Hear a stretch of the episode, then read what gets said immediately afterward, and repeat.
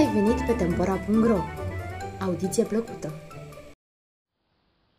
Legende românești despre animale și păsări pentru copiii mari și mici. Selecție Lucia Cucișiu. Mierla. Înainte vreme, cât de mult o fi de atunci, nu se știe, trăia undeva o văduvă săracă. Singurul ei sprijin era o fată hărnicuță și foarte credincioasă. Duminicile și sărbătorile nu lipsea niciodată de la biserică, unde se ruga cu multă evlavie. Fata era veselă și nu se arăta nemulțumită de sărăcia lor. Ca să ștea că urâtul, foarte des începea fata văduvei să cânte și mai ales îi plăcea mierliții, că așa se chema fata văduvei, să fluiere. Într-o zi plecă mama mierliții de acasă să colinde pe unde va putea în lume ca să agonisească cele trebuincioase. A mers ea așa mult pe la unii, pe la alții, muncind de-n greu.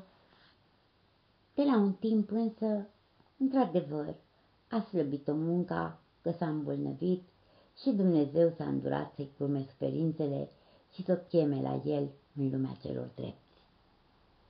Beata mierliță a așteptat în zadar să se întoarcă mama ei.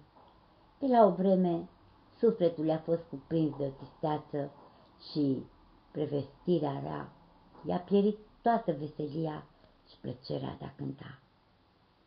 A îmbrăcat atunci o roche neagră, a luat un bulgăre mare de ceară și multe fire de tort și a plecat în lume să-și caute mama.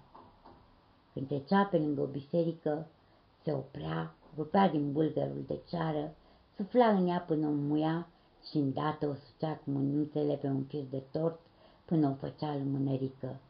Intra apoi în biserică, aprindea lumânărica la icoana Maicii Domnului și se ruga ca să-i ajute să-și afle mama.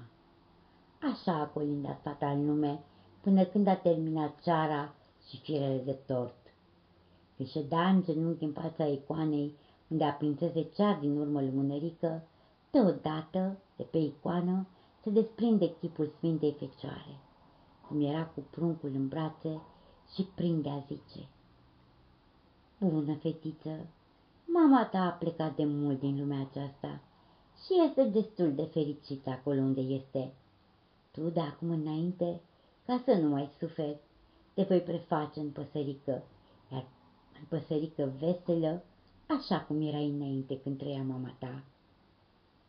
Cele spuse de Maica Domnului de îndată se împliniră și de atunci până azi e mierla cu pene negre, că neagră era rochea fetei, și cu picioarele și ciocul galben ca de ceară, fiindcă prea mult a suflat cu gura și a sucit ceara în mâini pentru lumânări, iar prin crâng și tufiș caută de zor mâncare și tot fluieră ca să nu prindă urâtul și tristețea.